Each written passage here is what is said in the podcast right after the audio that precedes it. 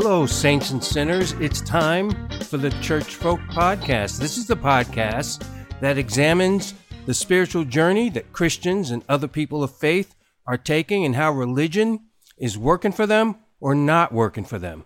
Thanks for streaming and downloading this podcast. We look forward to an invigorating conversation. Let's do this.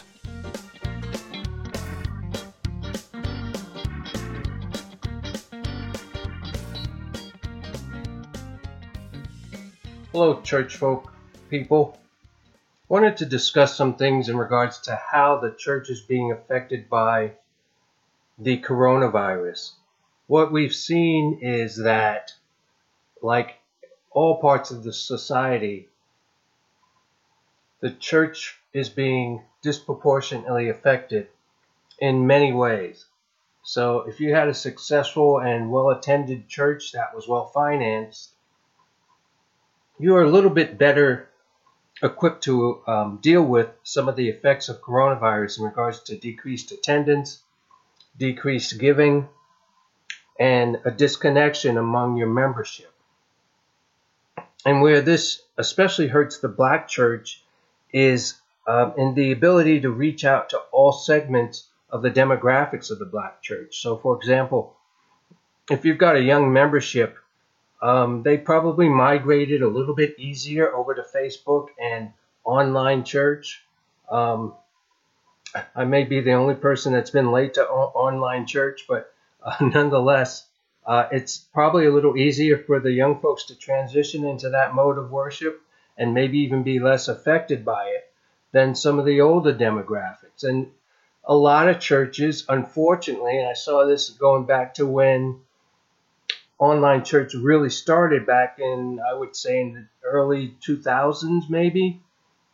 Black churches were behind the curve in regards to adopting the new technology, and those who did not, at this point in time, are being really affected because, one, their membership has no way to connect to them if they haven't aggressively gone online, and two, there may be a whole segment of that church, especially in the older demographic, that doesn't understand technology, is not familiar with it, and has had a tough time transitioning to the new mode of worship, which hopefully is temporary, but who knows, uh, in terms of how they can connect and stay connected to the church. So, in that regard, it's been a huge challenge, and I don't really know how churches are measuring uh, their loss, if there is any, or um, making moves and, and measurable strategies to keep connected with all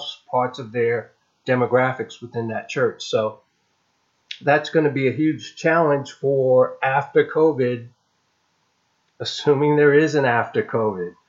Um, and that gets to the, the heart of why some of, of the purpose of the church in general. So people go to church for a number of different reasons. Primarily, it should be to connect with the Lord and, and fellowship with um, fellow believers.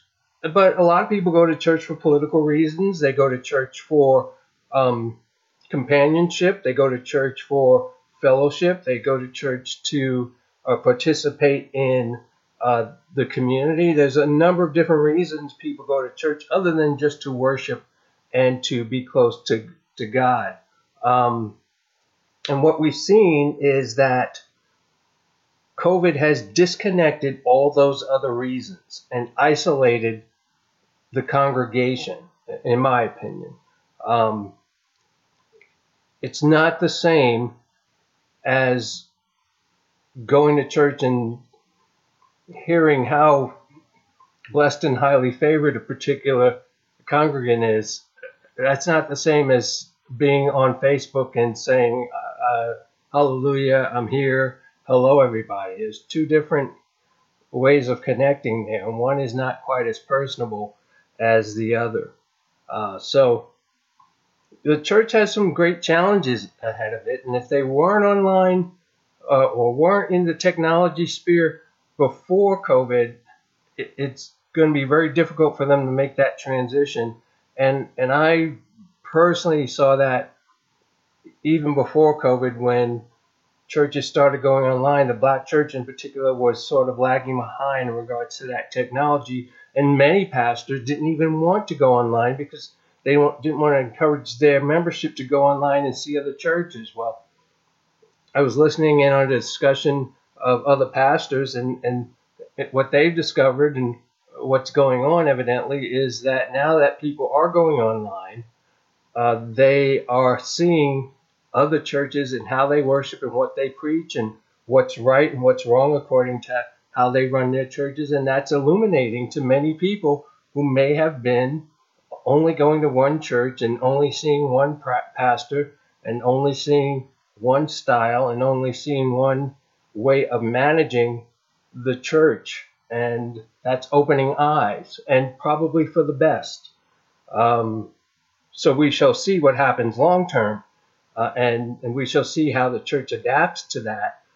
Uh, the pastors I was listening in on, they welcomed it. It, it, it was upping their game. It was making them um, aware that they needed to do things the right way and to continue to innovate and be creative because it's a little more competitive now. And competition is always good, in my opinion.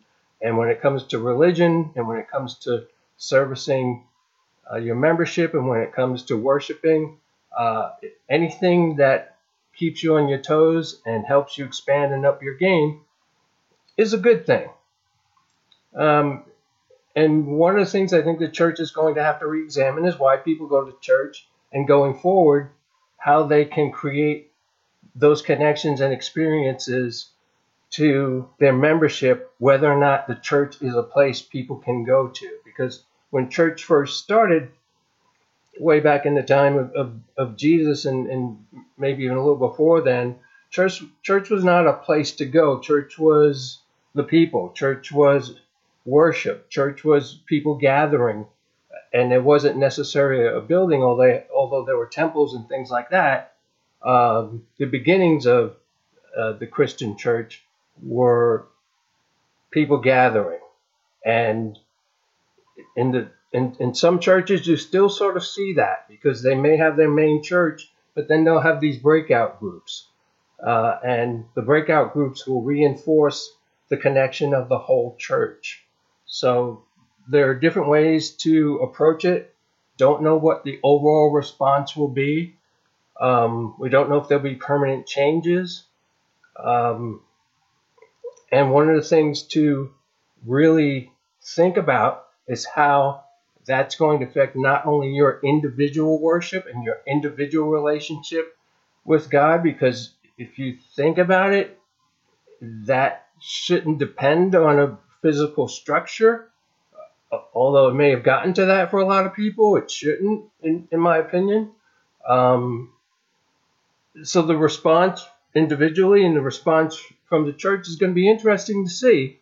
And, you know, as we go through these podcasts and these episodes, you know, I hope to draw that out and talk to people who are observing some of the same changes and seeing how churches across the country are responding and uh, how individuals are responding and take best practices or creative ideas or inspiration uh, or just best religious practices or habits in regards to responding to this epidemic that is killing people of color disproportionately, affecting churches of color disproportionately, and really challenging our faith, challenging our practice, challenging our responses, and challenging our ability to be good Christians.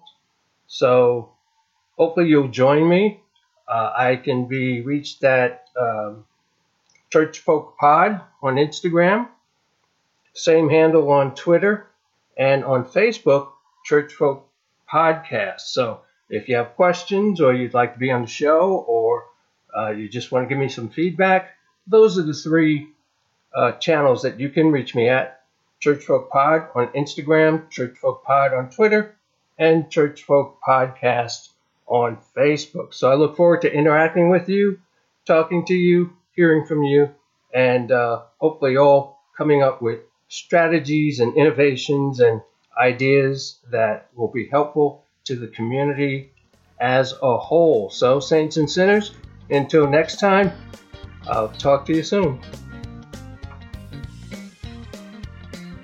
Church folk people, I certainly enjoyed that conversation, and it was a blessing to find out about another spiritual journey and another path, and I hope it was a blessing to you also.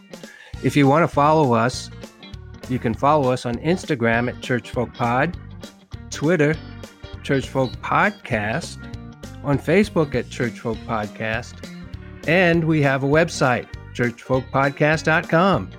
On that website, there's a microphone in the lower right hand corner. If you click on that microphone, you can leave me an audio message. You can request to be on the show, or you can just leave something that you want me to respond to, and I'll be happy to put it on the show and give you some feedback and talk about that topic. So until next time, be blessed, do what Jesus would do, and be safe.